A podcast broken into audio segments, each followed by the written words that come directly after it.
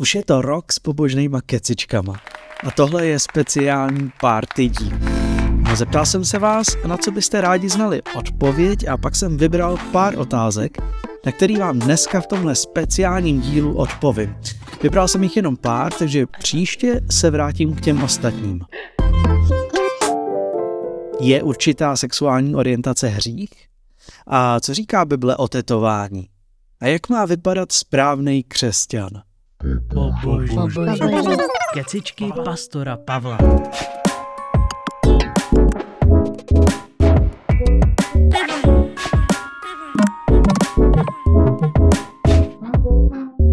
Kde v Bibli najdu pasáže o tetování? Co o tom Bible říká?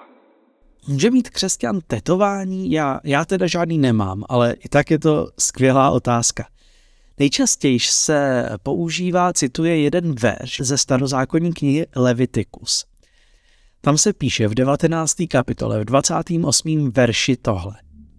Nedělejte si na těle smuteční jizvy, ani žádné tetování. Já jsem hospodin. No, tak to zní docela jasně, ne? Žádný tetování, když chce člověk prostě následovat hospodina, tak nemůže mít tetování. No je tady jeden velký problém. Nikdo neví, co to hebrejský slovo, který tady překládáme jako tetování, vlastně původně znamenalo. Kaaka hebrejsky. E, to slovíčko není nikde jinde použitý, tohle je jediný místo a my vůbec netušíme.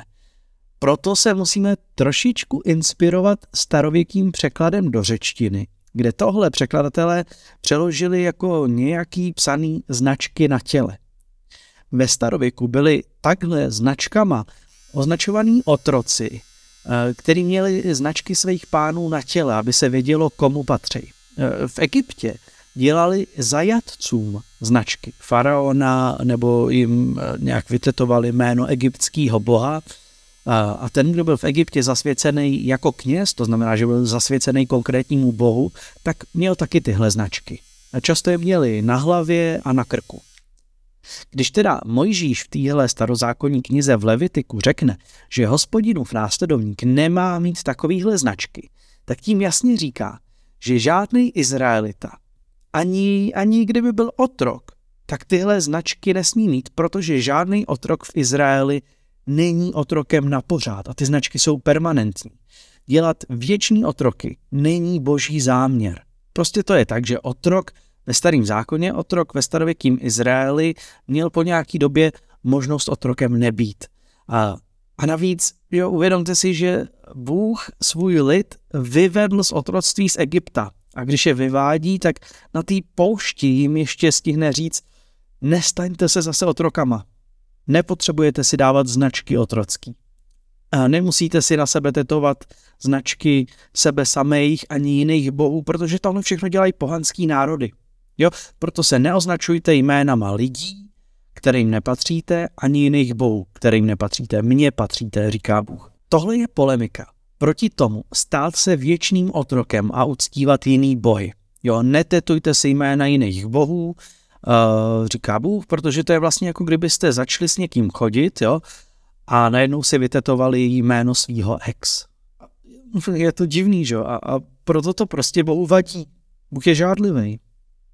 Ale tetováním nemáme uctívat ani sami sebe, protože ten verš v Levitiku vlastně řekne, nedělejte si tetování, na kterým by stálo já jsem hospodin. Jo, nedělejte si tetování, který říká, že já sám sobě jsem Bohem, že já hospodina nepotřebuju, protože já si sám vystačím. Já nejsem Bůh. A pak na tenhle starověký zvyk tetovat si jména Bohu navazuje dokonce i prorok Izajáš. Ten říká ve své knize ve 44. kapitole tohle.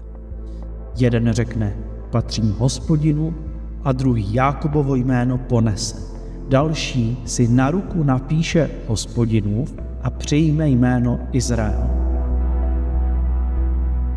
Jo, Izajáš navazuje na ten koncept, že kdo patří nějakému božstvu, tak se nějakým tím jménem označkoval, aby to bylo vidět. A tetování hospodinova jména je vlastně podle Izajáše OK, když tím říkám, patřím Bohu. A pak je tady ještě jedna zajímavost. Kromě toho všeho se ten samý termín pro tetování objevuje taky u apoštola Pavla. V listu Galackým v 6. kapitole 17. verš tam píše, že Pavel má nějaký značky na těle, které odkazují k tomu, že Pavel patří Ježíšovi. A když si to otevřete v Bibli, tak se často setkáme s tím, že tyhle značky se vyloží jako jizvy, jo? že Pavel má jizvy na těle, které odkazují k tomu, že patří Ježíšovi. Takhle to přeloží, vyloží překlad 21. století i ekumenický překlad. Studijní překlad řekne, že Pavel nosí na těle znaky toho, že patří Ježíšovi. V latině jde o stejný termín, který je použitý pro tetování. Takže čistě hypoteticky, když Pavel říká, že má na těle nějaký značky, které ukazují, že patří Ježíšovi, no tak jako no, úplně hypoteticky je možný, že sám apoštol Pavel měl tetování. Prostě to nebylo úplný tabu. A dokonce koptský křesťani v Egyptě si tetovali a až do dneska si tetují na zápěstí koptský křížky na znamení toho, že jako věřící patří Ježíšovi. A pak tady samozřejmě máme i třeba zjevení Janovo, kde v 19. kapitole eh, Ježíš přichází znova, přichází z nebe a na boku má nápis Pán pánů a král králů. A teď si jako můžu říct, co to je za značky, kde se to tam vzalo? Je to jako hena, kterou pak směje, napsal si to tam liháčem, nebo to je jako trvalý tetování? Na to nám by byla odpověď nedá. A já si proto myslím, že není úplně třeba extrémně hrotit, jestli křesťan může mít tetování nebo nemůže mít. Eh, spíše je důležitý se zamyslet, když už o tom přemýšlím, proč bych tetování chtěl. Jaký má mít význam? Co, co, co bude jeho smyslem? A jaký můj vnitřní postoj ta touha po tetování a to tetování vyjadřuje?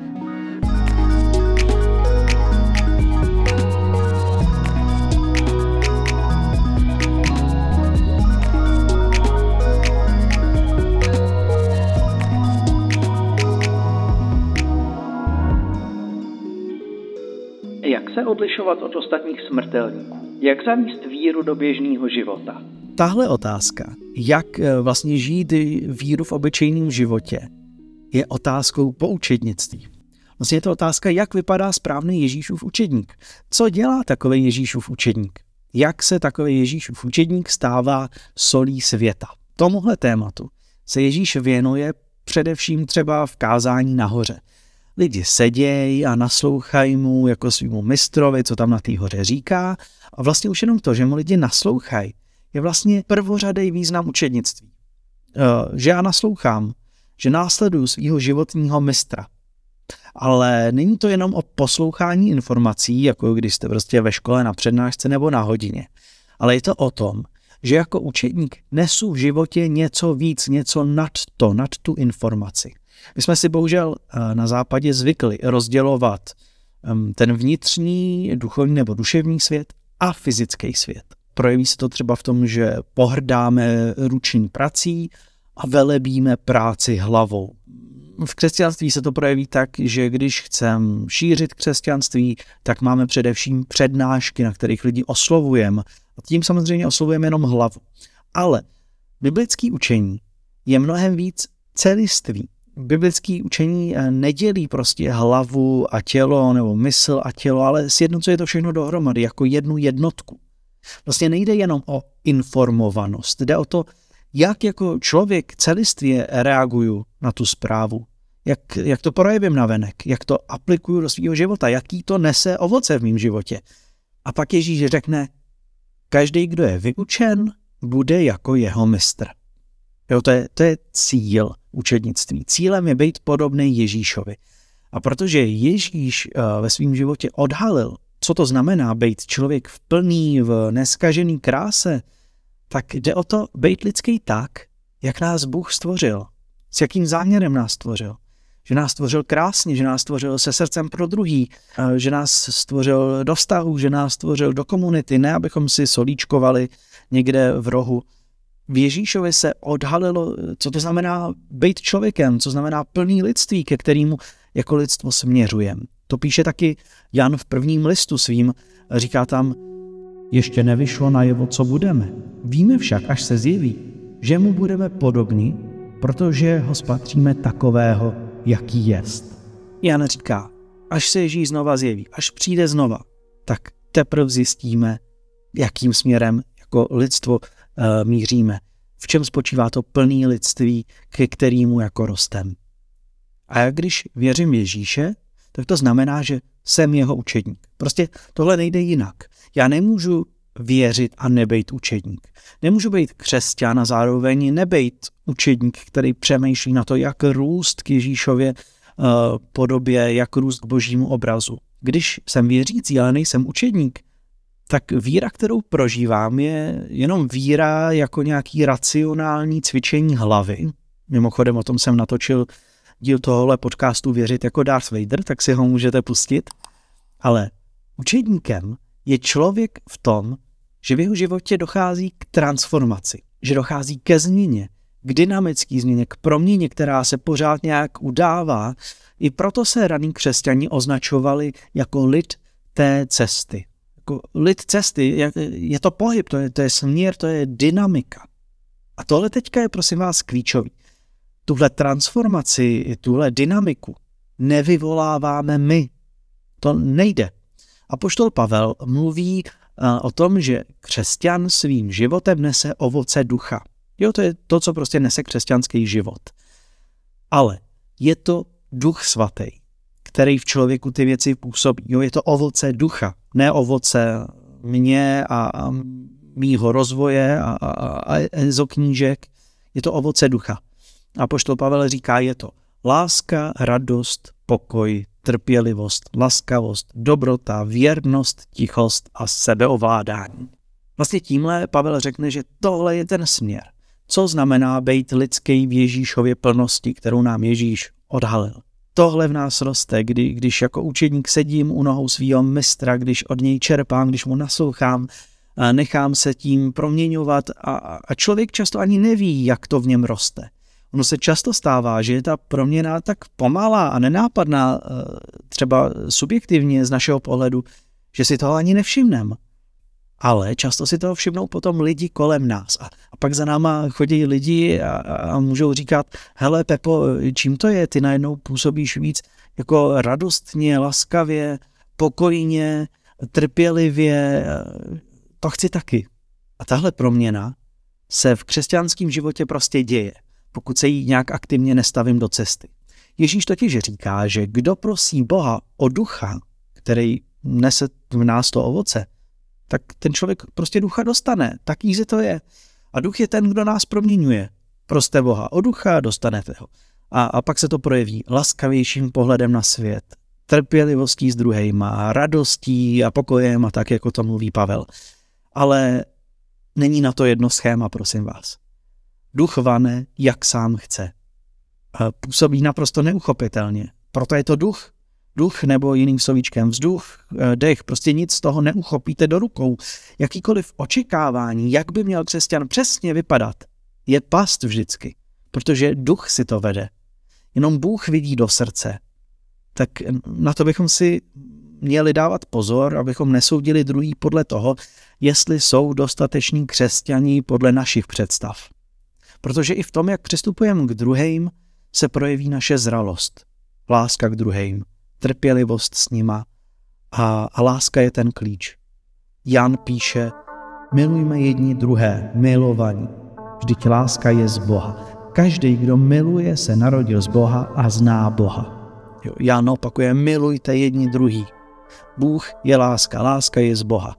A říká, že jsme milovaní a proto máme trpělivě a laskavě milovat druhý. Ať už jsou na té své cestě duchovní, na té cestě s duchem svatým, kdekoliv, ať už to ovoce zraje nebo, nebo teprve začíná se někde objevovat. Protože tenhle zralý postoj, který druhý můžeme mít, je znamení toho, že rostem, že rostem do božího obrazu, do, do, do té Kristovy Ježíšovy plnosti.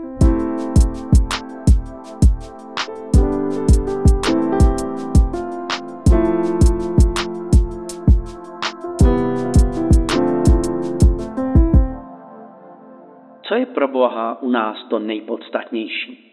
Úplně jako klíčová otázka. Co je pro Boha to nejdůležitější v našich životech? A já si troufnu říct, není to pravověrnost, není to to, jestli víme všechno a jestli to víme správně, jestli jsme v té nebo oné církvi, jestli chodíme do církve ve správný den a děláme to nebo ono, zatímco ostatní to nedělají. Protože sám Bůh říká, milosrdenství chci, ne oběti. Jo, nechce oběti. Nejde tolik o to, jestli všechno chápem dobře, jak je to předepsané, jestli to děláme dobře, jestli jsme to správně pochopili, protože na tohle měli v Izraeli pečlivý systém obětí. Jo, měli přesně daný, kdy se co a jak má udělat. A Bůh říká, ne, mně nejde tolik o ty oběti a jak se mají dělat. Bůh křičí, to není to podstatný. Podstatný je soucit, solidarita, milosrdenství. Protože to nejpodstatnější je prostě srdce. Ale srdce, který bije.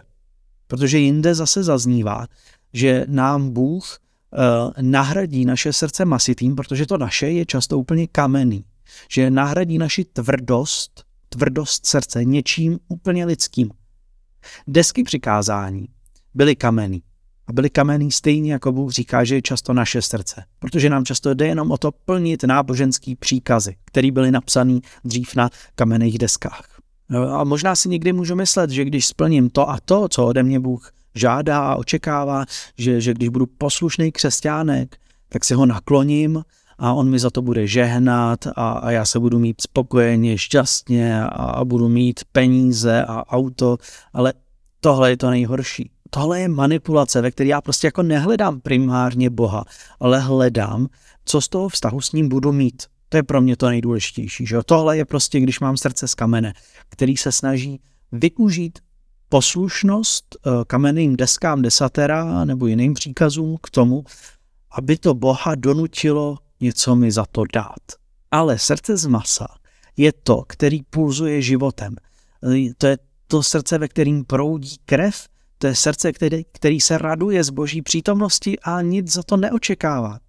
A proto i prorok Micháš říká, Bůh ti oznámil člověče, co je dobré a co od tebe žádá hospodin, abys jednal spravedlivě, miloval milosrdenství a kráčel se svým Bohem v pokoře. Micháš řekne, tohle jsou ty tři podstatné věci, o který Bohu jde. Jednejte spravedlivě, milujte milosrdenství a kráčíte se svým Bohem v pokoře. To je to pro Boha to podstatný. Být solidární s druhejma. A abychom měli intimní vztah s Bohem, upřímný, který prostě eh, nevypočítává, co z toho bude.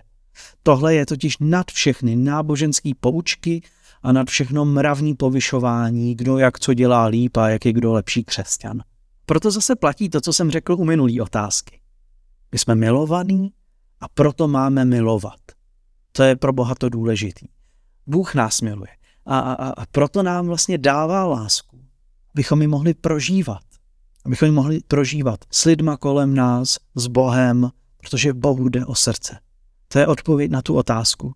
O co jde Bohu nejvíc? Bohu jde o srdce. Jde mu o to, abychom se rvali o, o kamenou a studenou pravdu jako svatý pitbullové, kdo má větší uh, kamenný srdíčko, ale jde o to, abychom pochopili, že pravda není poučka, ale pravda je milující osoba. Je to osoba, která nás miluje a která očekává, že jí dáme svoje srdce. Protože tohle pak dokáže proměnit náš svět.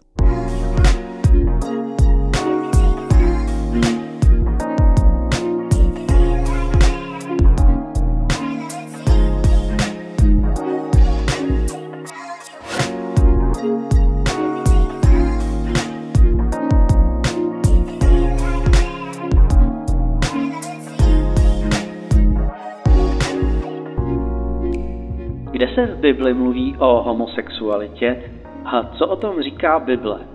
No, tohle je hodně, hodně žhavá otázka. To zase bude hejtu, ale, ale OK, je na čase s tím jít ven. Člověk prostě musí být upřímný sám před sebou a před Bohem, tak, tak vám řeknu, jak to vnímám já. Otevřeně, upřímně. Samozřejmě přiznávám, je spousta náhledů, pohledů eh, na výklady jednotlivých pasáží, který já jsem ochotný jako respektovat a naslouchat druhým. Ale sám za sebe musím říct, že po všech studiích jsem dospěl k tomu, že když budu s Biblí zacházet naprosto férově, tak Bible o sexuální orientaci vůbec nic neříká. A teďka, jak jsem na to přešel? Eh, vezmu teďka tři nejčastější texty, které se používají, aby se dokázalo, že Bůh homosexuály buď nenávidí, nebo pro ně aktivně připravuje kotle v pekle, nebo aspoň jako nás vybízí k tomu, abychom je kamenovali a tak dále. By the way, uh, zmínil jsem peklo, jestli ještě nevíš, že mučící peklo je takový jako hezký lidský konstrukt, tak si pust jeden z předchozích dílů, který se jmenuje O bohu sadistovi. Bible homosexuální jednání, jo, jednání jako homoerotiku, konkrétní praktiky, ale ne orientaci. Uh, homosexuální jednání řeší jenom naprosto velmi okrajově. Na pár místech. Což vlastně je strašně divný že eh, křesťané jsou tím tématem často úplně posedlí. Ale Bible ho přitom skoro neřeší, jenom párkrát. Začneme ve starém zákoně. Spousta křesťanů starý zákon moc nečte. Říkají, že je dneska out, že nám nemá moc co dát, radši čtou nový zákon. Ale ve chvíli, kdy přijde téma homosexuality, jdem do starého zákona, šup tam a tam spolu otevřeme knihu Levitikus, zase už jsme ji dneska jednou otevírali, to je třetí kniha Mojžíšova, a tam se v 18. a 20. kapitole o tomhle tématu píše a já přečtu z 20. kapitoly 13. verš. Kdokoliv by obcoval s mužem jako se ženou, oba spáchali ohavnost, musí zemřít, jejich krev ať padne na ně. To je tvrdý. A pak třeba v Americe slyšíte kázání o tom, že by se jako měli kamenovat lidi s jinou orientací. They should be sentenced with death they should be lined up against the wall and shot in the back of the head. That's what God teaches. Jednou mi napsal jeden klučík, že se nediví, že Bůh chce homosexuály kamenovat, jo, a já jenom v tu chvíli, v chlape, prostě dej se dohromady. Teď Levitikus předepisuje trest smrti i za prokletí rodičů nebo, nebo za cizoložství, který bacha ty tvrdiáku, že? A Ježíš na to řekne, kdo si bez viny, první hoď kamenem. Hm? Tenhle text z Levitiku, který jsem právě přečetl, v základu argumentuje tak, že řeší to, co dělají pohanský národy okolo, okolo Izraele, okolo božího lidu. A v tom Levitiku je to součástí takzvaného zákona svatosti. Ale ta svatost, o který tady mluvím, není morální svatost, jako bezúhonost, jako, jako dokonalost morální. Ale svatost je a, zvláštní kategorie náboženského vztahu k Bohu. Bůh je svatý. Být svatý znamená mít správný jako náboženský vztah k Bohu. Takže ta základní otázka tady je, čím se má starověký Izrael lišit od ostatních národů, aby je to nesvádělo k uctívání jiných bohů, který nejsou jako ten, ten Bůh hospodin. A ten text varuje, že když budou uh, Izraelci dělat to, co ty pohádský národy okolo, tak to povede k tomu, že budou pomalu dělat ústupky.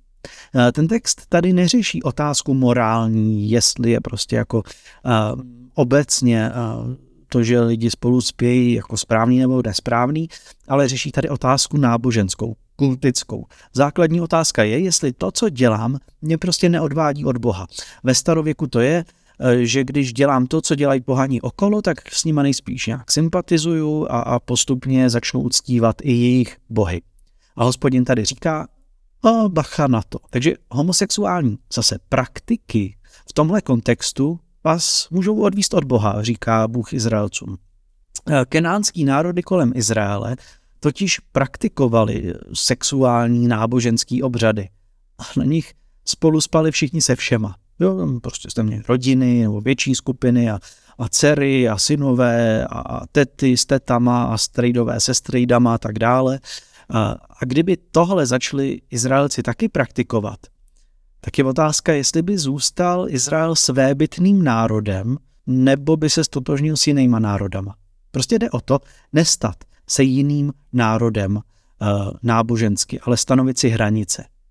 Hmm, kdybych to připodobnil třeba tomu, co můžeme prožívat dneska. Uh, představte si třeba puste si fantazii na špacír a představte si nějakou jako filmovou scénu, nějaký satanský rituál. A tam prostě třeba dochází k sexu, jo, nic nechci vůbec jako říct, že mainstreamový satanismus dneska takhle funguje, určitě tohle neprovádí, ale představte si prostě, že v rámci satanského rituálu tam prostě dva lidi mají uh, sex a jo, i kdyby ten sex byl mezi mužem a ženou, prostě heterosexuální sex, tak předpokládám, že křesťan by s tímhle pravděpodobně nesouhlasil. A nesouhlasil by s tím ne proto, že by řekl, sex je morálně špatný. To určitě ne. ale nesouhlasil by s tím v tom smyslu, že v tomhle náboženském kontextu, což je vlastně satanský rituál, satanská bohoslužba, to prostě není OK, že ve vztahu k Bohu. A když si to porovnáte, tak tohle je to tež, jako řeší kontext knihy Levitikus. Když teda ten text eh, z Levitiku vnímáme jako náboženský ukazatel, jak se vyhnout tomu, co nás od Boha oddaluje, tak mám za to, že ten vnitřní smysl se může týkat čehokoliv. Eh, čehokoliv, co dnešní společnost uctívá. Ale vlastně nás to může odtáhnout od našeho duchovního života.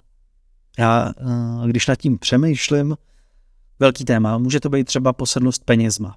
Jo, Bible sama neříká, že by peníze byly špatný. Ale když si k ním vytvořím toxický vztah, jako má dnešní společnost, tak je to nebezpečný pro můj duchovní život.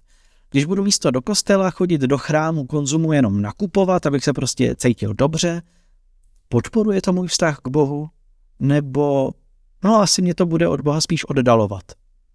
Že když si místo modlitby skočím prostě nakoupit něco, co vlastně ani nepotřebuju, ale chci to, tak mě to prostě asi jako od Boha oddálí. A přemýšlím, když má někdo rád člověka stejného pohlaví a touží po věrným, láskyplným vztahu, tak já pochybuju, že ho to oddálí od Boha. Samozřejmě ten vztah se může zvrtnout, může z něj být úplně jako toxický vztah. A, pak prostě to člověka od Boha zdálí. Ale ve své podstatě láska člověka od Boha neoddálí. Tohle přikázání v té knize Eh, ve starém zákoně. Je teda čistě náboženský. Kontext je tady náboženský spor se starověkýma jinak věřícíma sousedama. A neříká se tady nic obecně o sexuální etice nebo, nebo o homosexuálním partnerství. A ten, kdo říká, že jo, tak musí být prostě abstinent, aby se neznečistil ani heterosexuálním stykem a nesmí se holit, protože to všechno tam zaznívá v okolních verších. Tak buďme jako důslední, ne? Žádný biblický texty o homoerotickým jednání, o praktikách, vůbec nereflektují to, jak vlastně jako společnost vnímáme homosexualitu dneska. Ani třeba text, který jsme neprobrali z Genesis o, o Sodomě, ani tenhle text nereflektuje tuhle problematiku homosexuality jako orientace, ale řeší nějakou hlubší lidskou skaženost, která se v tomhle příběhu projeví velmi konkrétním násilím. Ani tam prostě nejde o to, že by obyvatelé Sodomy byli všichni gejové, což je prostě dost nepravděpodobný, že jo? Ale jsou to hlavně lidi, kterým není nic svatý, protože chtějí ponížit boží posly. Ani tady Bible nekomentuje jejich orientaci. Navíc dneska sex není problém, který by bránil našemu náboženskému prožívání.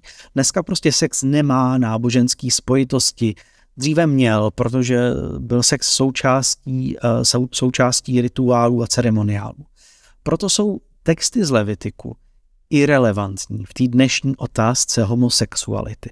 Ve společnosti se dneska řeší otázka vnitřní orientace, vztahovosti, ale Bible řeší jenom konkrétní praktiky a vždycky v konkrétní situaci, ne obecně a ne jako trvalý nastavení pro, pro věční časy. Ještě zmíním apoštola Pavla, kterýho křesťani taky velmi rádi citují v téhle oblasti. Pavel píše v listu Římanů v první kapitole. Bůh je proto vydal hanebným vášním. Jejich ženy vyměnili přirozené obcování za to, které je proti přírodě. A stejně tak muži opustili přirozené obcování se ženou a vzpláli touhou k sobě navzájem. Muži páchají nestydatost s muži a za svou zvrácenost na sebe přivádějí nevyhnutelnou odplatu. Tak, to zní zase na první dobrou poměrně jasně, že jo? A někdy se díky tomuhle textu říká, že AIDS je vlastně boží trest za nepřirozenost homosexuality. To je ta jako nevyhnutelná odplata. Problém je, že Apoštol Pavel nepíše ani ve 20. ani v 21. století. Takže to zas tak jasný úplně není. Pavel tady zase komentuje jenom homosexuální jednání, jo, žádný vztah lásky, žádnou orientaci. A říká, že tohle konkrétní jednání může být projeven toho, když se člověk dostane do vleku pudů a vášní. E, že celý to má mnohem jako hlubší problém. A pošlo Pavel říká, to je libovůle, kdy si prostě dělám své hlavě, co chci a v životě nehledám nic hlubšího. V římském světě se vůbec nepracovalo s myšlenkou uh, přitažlivosti ke stejnému pohlaví. Prostě homogenitální styk byl jenom jedním z dalších uspokojení chtíče. A podle Pavla je homoerotický jednání špatný, pokud a, a, a jenom pokud pramení z toho, že ztrácím perspektivu hlubšího smyslu v životě a začínám si prostě dělat, co chci. Prostě chci vyzkoušet, co, co v životě jako můžu všechno ještě, že zkusit se má všechno, jolo. A ani nemusím být orientací homosexuál. V dějinách to bylo běžný, že kluci chodili do keře s klukama, aniž by nutně byli homosexuálové. V takovém případě, že můj život určují vášně a pudy a touha prostě vyzkoušet v životě co nejvíc, ale ne Bůh, že si prostě jenom chci užívat, tak to Pavel říká, no tohle je jako blbý. Ale o tom, jestli se můžou mít dva kluci nebo dvě holky rádi, tady prostě nic není. Prostě obecně platí, že sexualita je prostě neutrální a je na nás, jestli ji budeme užívat v dobrým, nebo zneužívat ve špatném smyslu. A to se přece týká i, i jako heterosexuálních aktivit. A poslední text, který tady dneska načrtnu, je taky od Pavla. Z prvního listu do Korintu v 6. kapitole. Tam zaznívá a poštol píše, co pak nevíte, že nespravedliví nebudou mít podíl na božím království? Nepleťte se. Smilníci, modláři, cizoložníci, rozkošníci, zvrhlíci, zloději, lakomci, opilci, pomlouvači ani vydřiduchové nebudou mít podíl na božím království. A musíte mít správný překlad, abyste to měli ještě tvrdší. That's what she said. Eh, eh, studijní překlad přeloží že ani lidi praktikující homosexualitu nebudou dědici božího království. Ani, ani lidi praktikující homosexualitu se tam objeví. A až do 16. století tam v Biblích byli ještě překládaný onanisti. Jo, onanisti nebudou dědici božího království. Vždycky tam prostě v té době najdete to, co lidi v konkrétní etapě dějin na sexualitě děsilo nejvíc. Studijní překlad vznikl v konzervativním prostředí. To odráží. A jsme doma. Prostě překlad je vždycky výklad. Nicméně největší problém tady je, že řecký text prostě neobsahuje žádný slova jako praktikující homosexualitu nebo, nebo onanisty. Pavel je tady docela dost specifický. Kdybychom si to přeložili, tak mluví tam o dvojici. O dvojici skupiny, o dvou skupinách lidí, o rozkošnících a zvrhlících. Doslova tam mluví o měkouších a o pederastech. Měkouši, eh, to jsou ty jako rozvolněných mravů, řecky malakoj, to byli mladí kluci, který se dobrovolně nechávali zneužívat pro peníze. Prostě něco, když hodně přemouřím oči, jako dětská prostituce. A, a pederasti, řecky arzenokoitai, to je úplně specifický termín právě pro muže, který takovýhle mladý chlapce vyhledávají. E, není to označení obecně chlapa, který praktikuje homosexualitu. Arzenokojtaj nejsou gejové. E, v tom je biblický studijní překlad úplně mimo.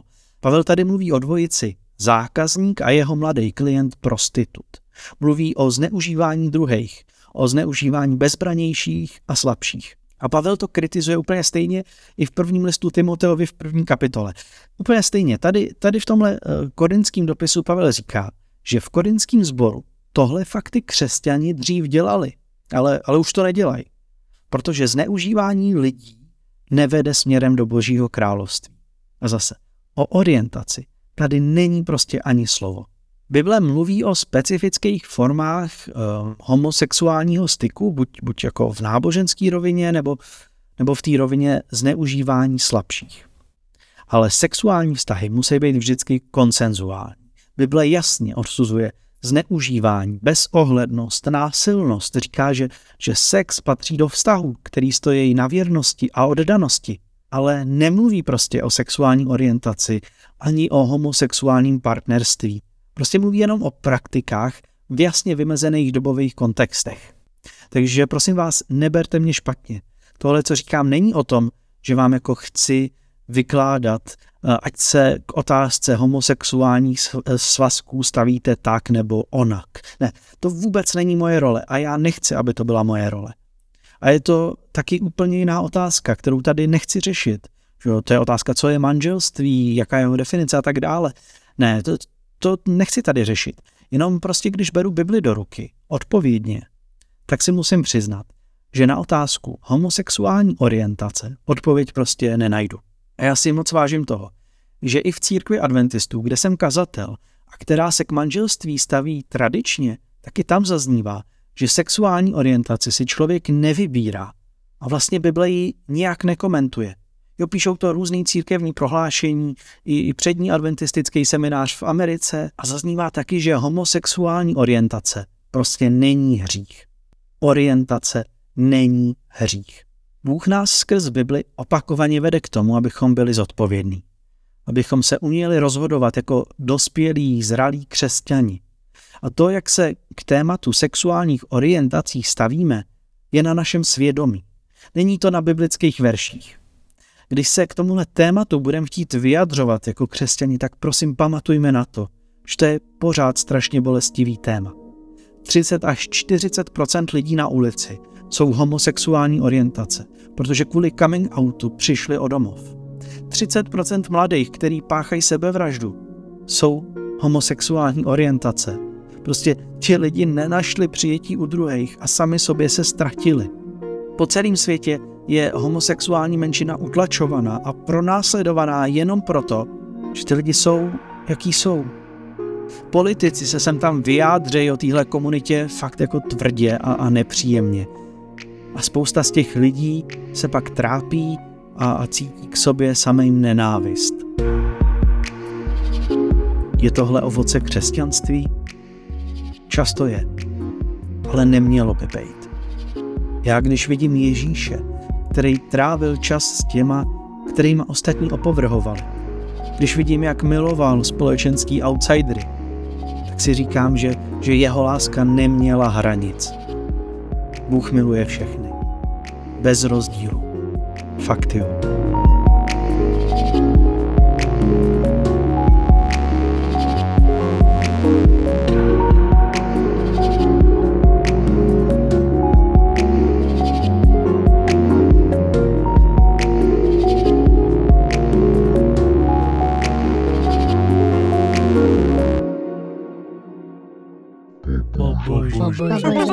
Kecičky pastora Pavla.